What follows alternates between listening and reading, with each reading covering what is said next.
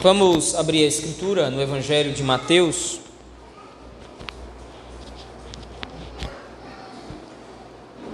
Evangelho de Mateus, capítulo 21.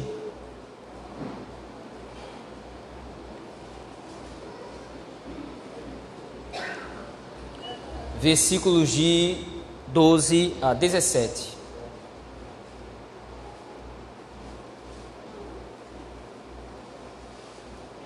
Evangelho segundo escreveu Mateus.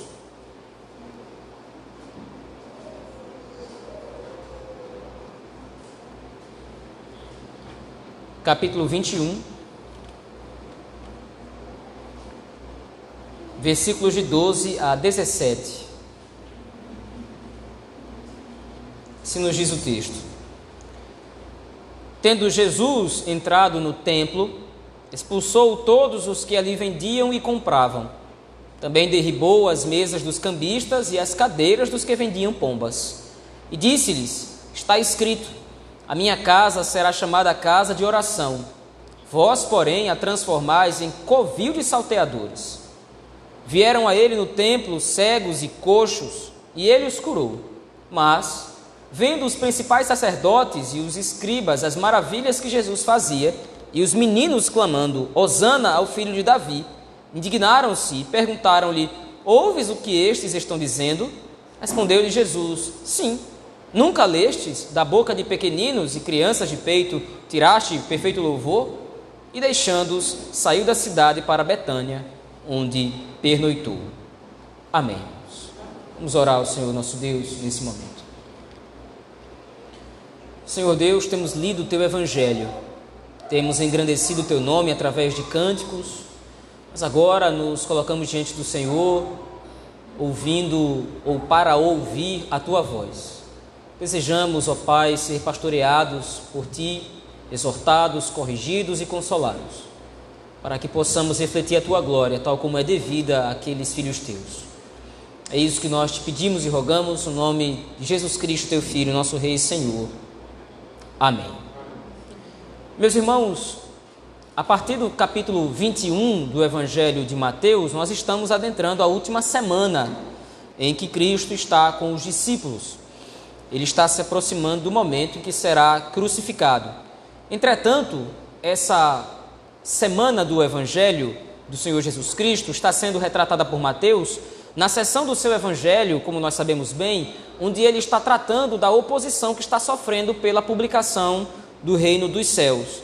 Então, as imagens que Mateus está construindo aqui, especificamente até o capítulo de número 26, demonstram a reação que Cristo está sofrendo ao ter ele publicado ou estar publicando a chegada do reino dos céus através dele mesmo e seu sacrifício ou da sua obra completa, sua morte e ressurreição. A partir do versículo 12, tal como nós lemos, nós estamos nos encaminhando então para outra imagem que Mateus vai retratando sobre essa oposição que Cristo vai construindo. Se os irmãos se lembrarem bem, no capítulo 19, Mateus introduziu esse tipo de oposição ou esse tipo de rivalidade através da disposição do coração dos fariseus em não compreenderem a interpretação da lei, assim como o Senhor já havia adiantado, por exemplo, no Sermão da Montanha, no capítulo 5 a 7, e também através do jovem rico, que, através do seu amor às riquezas, não conseguiu entender qual era a mensagem do Evangelho e, portanto, não conseguiu compreender quem era Cristo e se manteve distante do reino dos céus ou até mesmo em oposição a ele. A partir do capítulo 21, versículo 12, agora, Mateus retoma essa narrativa, retoma essa ênfase, demonstrando agora a hipocrisia ou falsidade do povo no exercício religioso no templo. Veja aí a partir do versículo 12 até o 13. O Senhor Jesus Cristo, então, ao ter entrado no templo, ele chegou em Jerusalém e uma das primeiras coisas, então, que Cristo faz é se dirigir até ao templo. E lá ele encontra uma cena inusitada. Ele encontra diversos mercadores vendendo e comercializando animais ali.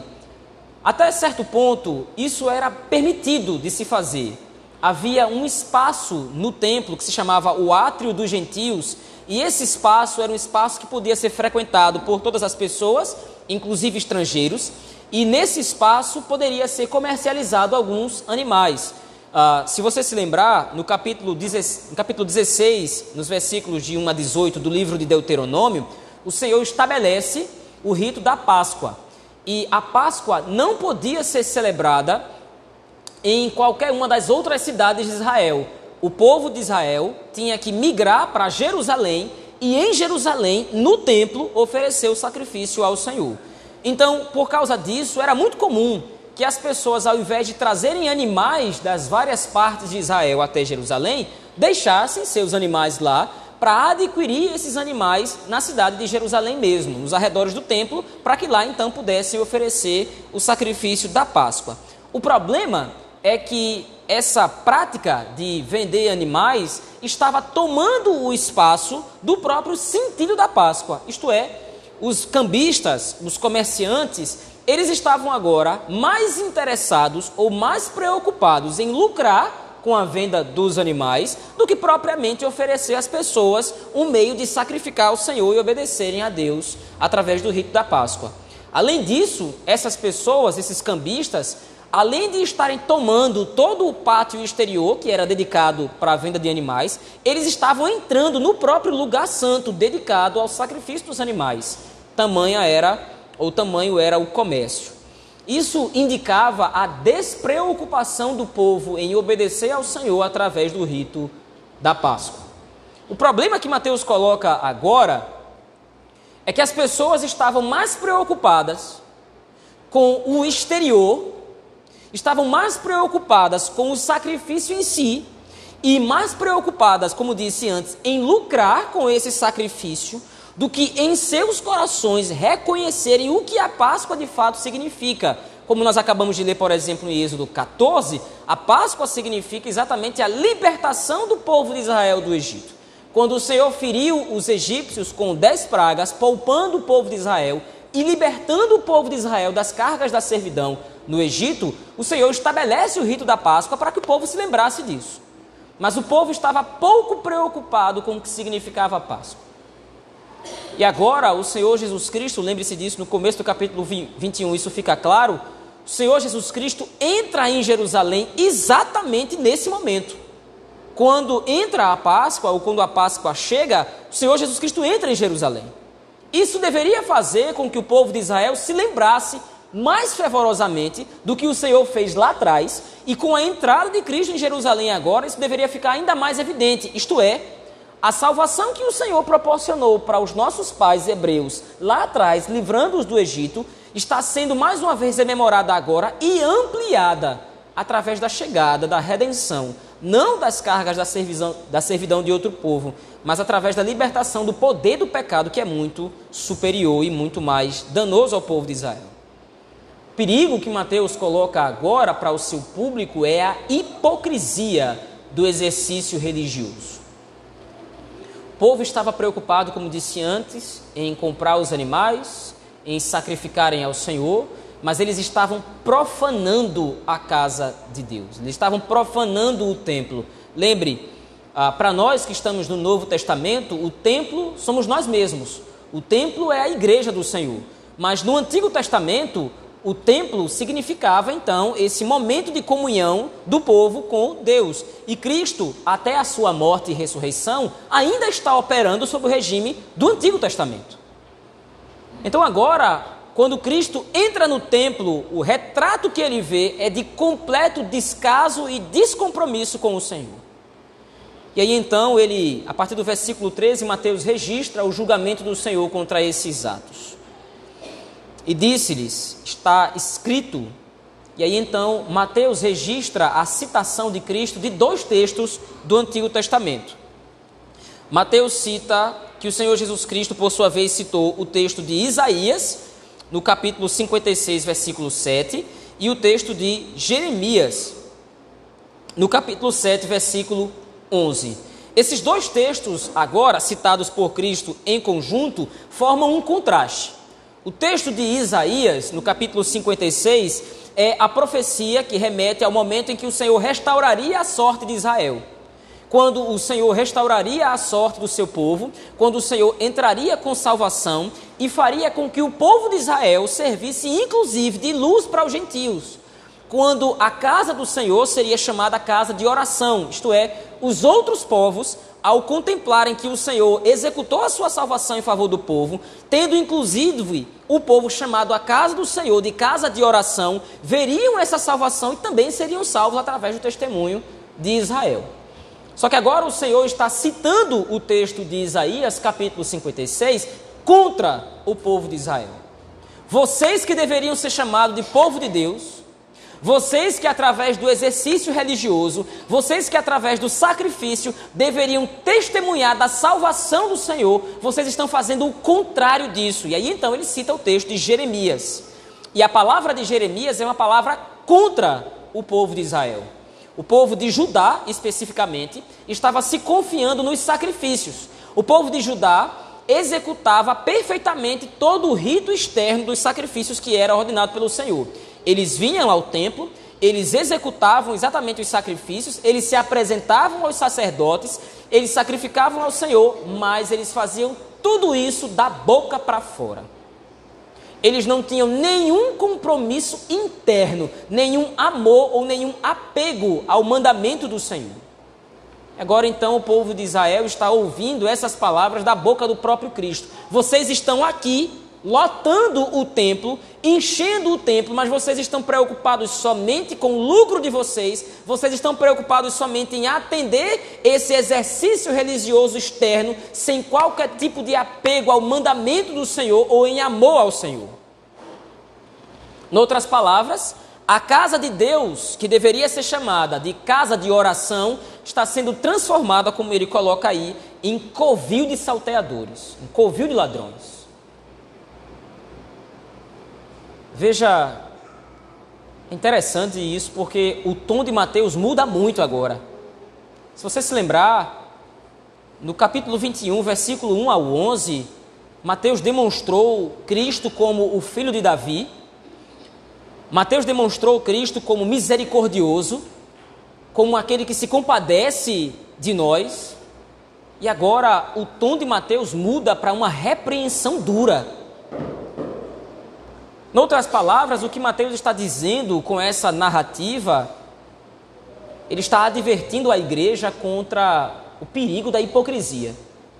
E veja, a palavra hipocrisia para nós hoje, ela soa um pouco diferente do que soava no Novo Testamento. Para nós, o hipócrita, ele é o fingido. Ele é aquele que finge ser uma coisa que na verdade ele não é. Mas no Novo Testamento existe até uma proximidade. A hipocrisia, na verdade, essa palavra ela era usada para apontar para o ator grego que ia para as praças públicas e personificava um personagem. Ele não era o personagem que ele estava demonstrando, mas ele estava ali apenas como um hipócrita, como um ator. No Novo Testamento, a hipocrisia é isso: é você ser completamente diferente daquilo que você externa é você no seu coração agir de maneira diferente ou pensar de maneira diferente daquilo que você aparenta. E Mateus está colocando agora o perigo da hipocrisia, veja, porque a hipocrisia não é somente um pecado no sentido passivo do termo. Não é simplesmente que nós nos deixamos ser hipócritas ou coisa do gênero. A hipocrisia é rebelião contra o Senhor.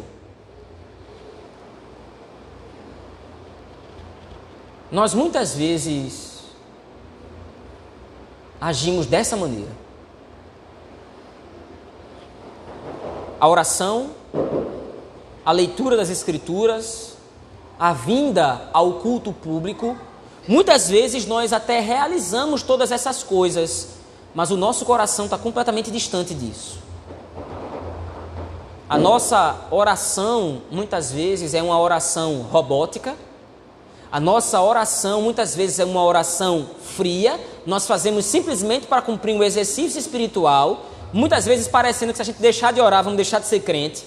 Nós mal lemos a Escritura e quando lemos, nós temos o mesmo sentimento muitas vezes, um sentimento de pura obrigação. Nós nos dirigimos muitas vezes à casa do Senhor, ao culto público, desapegados de um compromisso interno, muitas vezes, de exercer a nossa adoração genuína ao Senhor. Muitas vezes nós vimos ao culto público apenas simplesmente para cumprir um exercício externo. Muitas vezes nós agimos como salteadores. Nós transformamos a casa de Deus. E lembre-se, a casa de Deus, como disse anteriormente, a casa de Deus não são tijolos. A casa de Deus não é pau ou pedra, a casa de Deus são os nossos corações. E especificamente nesse momento, a casa de Deus é a reunião do povo de Deus, em louvor e adoração ao Senhor. Há um perigo enorme que nós corremos muitas vezes quando nós executamos as obras de piedade, quando nós exercitamos espiritualmente com um coração descomprometido com o que de fato aquilo significa. Nós oramos, lemos a Escritura, nós participamos do culto público, mas a nossa cabeça está longe daqui. O nosso coração está longe do Senhor. O Senhor Jesus Cristo acusa o seu próprio povo de profanar o nome do Senhor. Eles não estão agindo somente como pecadores descuidados, eles estão agindo como inimigos do Senhor. Lembre disso, essa sexta sessão do Evangelho de Mateus, como disse que vai até o capítulo 26, retrata e demonstra a oposição que Cristo está sofrendo. Mateus, especificamente nessa sessão, vai demonstrar todos aqueles que são inimigos do Senhor, inimigos do estabelecimento do seu reino. Ora, mas Mateus está escrevendo para a igreja, a igreja não é inimiga do Senhor. A igreja não é inimiga de Cristo, não é inimiga do Espírito, não é inimiga de Deus o Pai. Então por que, que Mateus está escrevendo isso? É porque muitas vezes, apesar de nós não sermos inimigos do Senhor, na prática nós agimos e nos comportamos como se fôssemos. A frieza do nosso exercício religioso, a frieza dos nossos exercícios espirituais de piedade, pode nos comparar não a santos, mas a ímpios que se comportam de maneira hipócrita e fingida, como os cambistas estavam fazendo no templo. Eles não estavam ali preocupados em fornecer para o povo material de sacrifício. Eles não estavam ali preocupados em de repente promover para o povo o verdadeiro exercício religioso. Compre aqui o seu animal para que você possa obedecer ao Senhor e para que você possa satisfazer o rito que foi determinado por Deus. Eles estavam preocupados com lucro pessoal e nada mais. Eles estavam preocupados consigo mesmos e não em adorar e obedecer ao Senhor. Mas Mateus continua a narrativa, veja aí, a partir do versículo 14. Depois, da, depois do julgamento de Cristo, em algumas Bíblias, eu não sei se na sua versão de repente está assim, mas as narrativas elas estão juntas. O capítulo, o versículo 13 está junto do versículo 14. Algumas outras podem separar, mas algumas Bíblias estão juntando as duas narrativas. Isso porque a perspectiva do narrador é exatamente juntar as duas narrativas para promover uma única perspectiva, uma única visão. Depois então que Cristo no templo diz isso, no versículo 13, depois que ele julga aqueles cambistas e aqueles vendedores, diz o versículo 14: vieram a ele no templo cegos e coxos, e ele os curou. Senhor Jesus Cristo, mais uma vez demonstrando a sua misericórdia, a sua graça, mesmo diante daquela situação de completa bagunça e desordem no templo de Deus, ele se compadece dos necessitados e ele está curando cegos e custos. Mas veja como começa o versículo 15: Mas é proposital a forma como o texto está escrito aí. Veja a ligação entre as duas passagens é muito simples. Dos versículos 12 a 14, Mateus está demonstrando a hipocrisia do povo para com Cristo, através de um culto falso, de um culto prestado de maneira errônea, de um culto descompromissado. Embora externamente o povo estivesse ali sacrificando, nos seus corações eles estavam distantes de Deus. Eles estavam profanando o nome do Senhor. E agora, como resultado disso, Mateus liga então o versículo 14 e 15. Veja, mas vendo os principais sacerdotes e os escribas as maravilhas que Jesus fazia, e os meninos clamando: Hosana ao filho de Davi, indignaram-se e perguntaram-lhe: Ouves o que estes estão dizendo? A conexão entre as duas passagens, como disse, é muito simples. Mateus está colocando aqui uma relação de causa e efeito. Qual é a causa? A hipocrisia religiosa. Qual é o efeito? O completo desconhecimento de Cristo. Os fariseus, por causa da sua hipocrisia, por causa da sua falsidade, em não obedecerem ao Senhor, primeiro lugar, em seus corações, em não amarem ao Senhor e buscando obedecer a Ele dentro de si, em primeiro lugar, eles estavam agindo como fingidos, como falsos, como hipócritas, e por causa disso agora eles estavam desconhecendo quem era Cristo. Crianças estão louvando o Senhor. Alguns meninos, algumas crianças que estavam no templo, provavelmente essas crianças estavam ouvindo o que a multidão estava dizendo lá fora. Quando Cristo entra em Jerusalém, é exatamente essa expressão que a multidão usa para com o Senhor. Osana, o filho de Davi, bendito que vem em nome do Senhor. E essas crianças, então, que estavam ouvindo ali a multidão louvar a Cristo e clamar a Cristo como seu Salvador, provavelmente ouvindo isso, estão repetindo isso agora dentro do templo.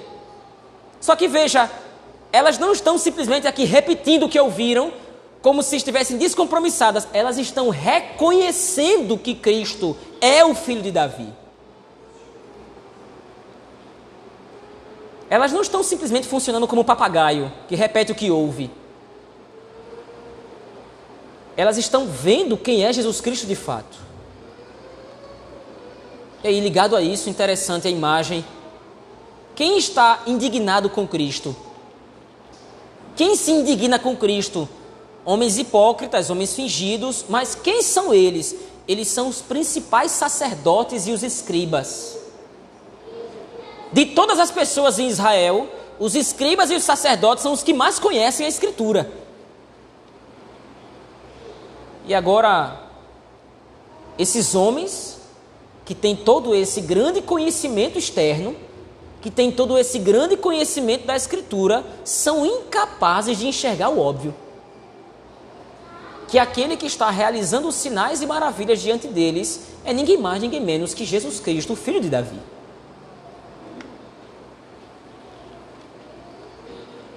Mais uma, vez, mais uma vez, nós precisamos pensar aqui de maneira pastoral. Que nós precisamos entender qual é o objetivo de Mateus com essa narrativa. O que é que ele quer dizer finalmente? ele está exortando o seu público com relação ao perigo de um exercício religioso falso. Se você vem ao culto preocupado com qualquer outra coisa, e veja, eu não estou falando de preocupações válidas, eu estou falando de preocupações egoístas, que era o caso dos cambistas e dos vendedores aqui. Se você se dirige a Deus em oração, em leitura da Escritura, no culto público, nós, como nós já exemplificamos antes, se você se dirige ao Senhor com o seu coração completamente desconectado disso, o que é que isso vai gerar? Qual vai ser o resultado dessa hipocrisia? Qual vai ser o res resultado dessa, fal dessa falsidade toda? É que no seu coração você vai passar a desconhecer ou não reconhecer quem Cristo é de verdade. Se eu me exercito espiritualmente de maneira hipócrita, ou não me exercito espiritualmente, se eu não estou verdadeiramente apegado ao Senhor, se eu não obedeço ao Senhor, através do exercício espiritual, motivado pelo amor a Deus, de fato, se eu estou mais preocupado em mostrar para as pessoas o quão santo eu estou, com o passar do tempo que vai acontecer com o meu coração, é que eu não vou conseguir reconhecer Cristo como o que Ele é de verdade como é o caso dos escribas e dos fariseus agora. E a pergunta de Cristo é irônica. Veja aí. A pergunta dos fariseus, na verdade, é: você não está incomodado, não? Essas crianças estão chamando você de o filho de Davi. Esse título é um título muito caro para nós. O filho de Davi é o Messias, ele é o rei de Israel, ele será o nosso salvador, ele será o nosso redentor. E essas crianças estão chamando você disso. Você não se incomoda com isso, não? A pergunta de Cristo é irônica. Vocês nunca leram? Dizer isso para um escriba, o que o escriba fazia a vida toda era ler e copiar o texto do Antigo Testamento. Então, naturalmente, ou logicamente, que os fariseus leram o texto que o Senhor Jesus Cristo vai citar. Mas a pergunta de Cristo, então, expõe ainda mais a ignorância daqueles homens. Vocês nunca leram da boca de pequeninos e crianças de peito, tiraste perfeito louvor? As crianças estão me reconhecendo agora como sendo o filho de Davi, e elas fazem isso porque elas compreendem quem eu sou. O Senhor Jesus Cristo está citando aqui um texto do Antigo Testamento, ele está citando aqui o Salmo de número 8. Se você for até aquele salmo, você vai perceber que todo o salmo demonstra exatamente a grandeza de Deus. Mas ligada à grandeza do Senhor está a sua misericórdia. Ele vai dizer lá, não é? No versículo 2, que é o texto que Cristo cita, da boca de pequeninos e crianças de peito suscitaste força por causa de teus adversários, para fazeres emudecer o inimigo. Davi, quando escreve o Salmo de número 8, ele tem em mente o povo de Israel em comparação com outros povos. O povo de Israel é como uma criança de peito, ela é frágil, ela é pequena em comparação com seus inimigos. Mas Deus usou crianças pequenas, ou Deus usou o povo de Israel, que é pequeno, que é frágil, para ser vitorioso sobre inimigos aparentemente muito mais fortes. É essa dinâmica agora que Cristo usa lá no texto que ele cita, cita no Evangelho. Crianças frágeis e pequenas estão reconhecendo quem eu sou, diferente de fariseus, aliás, diferente de sacerdotes e escribas, homens com grande conhecimento, mas que por causa da hipocrisia de seus corações, por causa da falsidade religiosa de seus corações, não compreendem quem eu sou. As crianças estão agora louvando a Deus com perfeição, elas estão me reconhecendo como Salvador, mas vocês, por causa da falsidade, por causa da frieza de vocês, vocês não conseguem perceber isso. O texto de Mateus, capítulo 21, versículo 12 a 17, meus irmãos, é uma advertência para nós. A aplicação que nós devemos extrair desse texto é simples. A hipocrisia e a falsidade de uma religião vazia não somente ofende ao Senhor, mas é um demonstrativo de rebelião contra Ele. Os fariseus aqui, juntamente com os cambistas, aliás, os escribas aqui, os sacerdotes, juntamente com os cambistas, eles são inimigos de Deus. Por quê? Porque eles não amam ao Senhor verdadeiramente. Eles não estão preocupados em guardar verdadeiramente, genuinamente o mandamento do Senhor. Eles estão fazendo todas essas coisas, esses sacrifícios aqui na Páscoa, eles estão fazendo tudo isso por puro desapego externo. Simplesmente por algum motivo externo, por algum motivo de força maior, por convenção, por cultura. Ora, eu fui ensinado assim. Por que, é que eu vou para a igreja todo domingo? Eu cresci na igreja, esse é o meu costume, esse é o meu hábito, eu vou fazer o que em casa? Por que, é que eu oro antes das refeições? Porque é um hábito, eu criei esse hábito de orar antes das refeições, então eu faço isso por força do hábito. Por que, que eu leio a Escritura? Porque eu sinto que se eu não ler a Escritura regularmente, eu não sou mais crente. Quando nós fazemos isso, nós estamos ofendendo ao Senhor. As obras, os exercícios espirituais, os meios de graça que o Senhor nos entregou, a oração, a leitura da Escritura, o culto público, a comunhão dos santos, todas essas coisas são ferramentas no processo de santificação e meios através dos quais nós louvamos a Deus, gratos pela salvação que Ele executou para nós em Cristo Jesus. Nós não podemos nos permitir agir de maneira hipócrita e fingida no culto ao Senhor. O seu coração precisa estar inteiramente ligado a Deus, no culto público, nos exercícios espirituais, na sua vida de um modo geral. Se você foi salvo em Cristo Jesus, você precisa entender que toda a sua vida deve ser exercida para o louvor a Deus com sinceridade e integridade de coração. Não adianta você vir à casa de Deus, não adianta você vir orar ao Senhor, não adianta você abrir o texto sagrado para ler, se o seu coração não está motivado a fazer aquilo verdadeiramente você será um hipócrita. E além disso, ou pior do que isso, você será um fingido e um falso. Que não estará amando a Deus. Você está fazendo aquilo por simplesmente força do hábito. Mateus agora, lembre disso, isso não pode fugir da nossa mente enquanto estivermos analisando o Evangelho de Mateus. Mateus está escrevendo para uma igreja que está numa situação completamente impensada em que eles poderiam agir dessa maneira.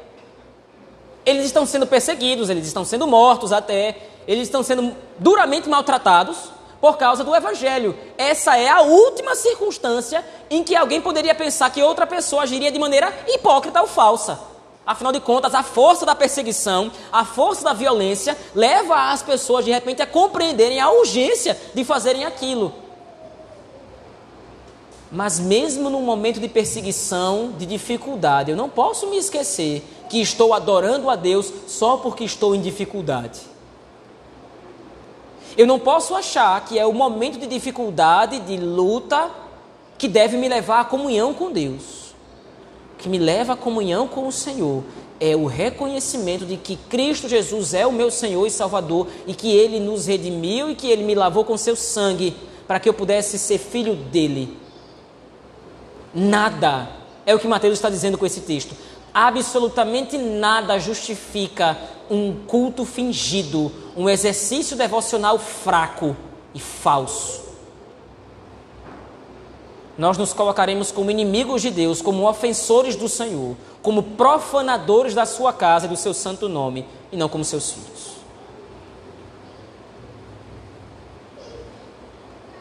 Eu quero concluir aqui, meus irmãos, dizendo que o texto do Evangelho de Mateus, capítulo 21, versículo 12 a 17, nos mostra a grande diferença da natureza humana caída para aquilo que o Senhor requer de nós. A natureza humana, ela sempre vai nos guiar, sempre vai nos levar a uma hipocrisia com relação a qualquer coisa. Tudo que nos chama ao compromisso, tudo que nos chama, tudo que nos convoca à fidelidade, a natureza humana tende a se distanciar dessas coisas, porque a natureza humana tende a se rebelar contra tudo que vem de Deus. É nosso dever subjugar, é nosso dever controlar o nosso coração, nos examinando constantemente. Perguntas simples. Por que eu vou orar agora? que, é que me motiva a, nesse momento, querer abrir o texto sagrado e ler a Escritura? Eu me acordei hoje pela manhã, nessa manhã de domingo, e eu sei que eu devo ir à igreja. Mas por que devo ir? O que é que motiva o meu coração a, nesse momento, ir até a casa de Deus, ir até a presença do Senhor? Esse exame vai proporcionar para no, nós um distanciamento da hipocrisia e uma aproximação cada vez mais contínua e cada vez mais verdadeira do amor ao Senhor que nos é querido. Vou concluir aqui dizendo que nós somos chamados a transformar a casa do Senhor em casa de oração, não em convívio ladrões. Nós somos chamados a, através das nossas obras, através da nossa devoção ao Senhor, glorificar o seu nome, demonstrando que Ele é o Deus vivo e verdadeiro. Nós somos chamados a exercitar a nossa fé de maneira genuína, porque nós não somos inimigos do Senhor, nós somos seus filhos, nós somos agentes do seu reino. Vamos orar ao Senhor nosso Deus, meus irmãos. bondoso Deus, nos livra da hipocrisia do nosso próprio coração. Livra, Senhor, a todos nós de nos exercitarmos espiritualmente, quer seja na oração, na leitura da Escritura, na vinda ao culto público, através dos sacramentos. Nos livra, Senhor, de realizarmos todas essas coisas sem que o nosso coração esteja de fato comprometido em te amar, obedecendo ao Senhor através dessas coisas. Nós não queremos ser salteadores que profanam a tua casa, que profanam o teu nome. Nós queremos ser aqueles que verdadeiramente se dirigem à casa de oração para glorificar o Senhor. Nos dá um coração genuíno, um coração verdadeiro, que te ama, que te adora de verdade. Porque nós não somos teus inimigos, nós somos teus filhos o Senhor fez com que o seu louvor saísse da boca de crianças de peito como nós, fracos e frágeis. Mas da nossa boca o Senhor tem suscitado o perfeito louvor. Nos ajuda a viver luz dessa verdade, Senhor. Nos ajuda a reconhecer que o Senhor é o filho de Davi, assim como os meninos no templo. Nos ajuda a te dar glória, porque disso tu és digno. É como te oramos, no nome de Jesus Cristo, teu Filho. Amém.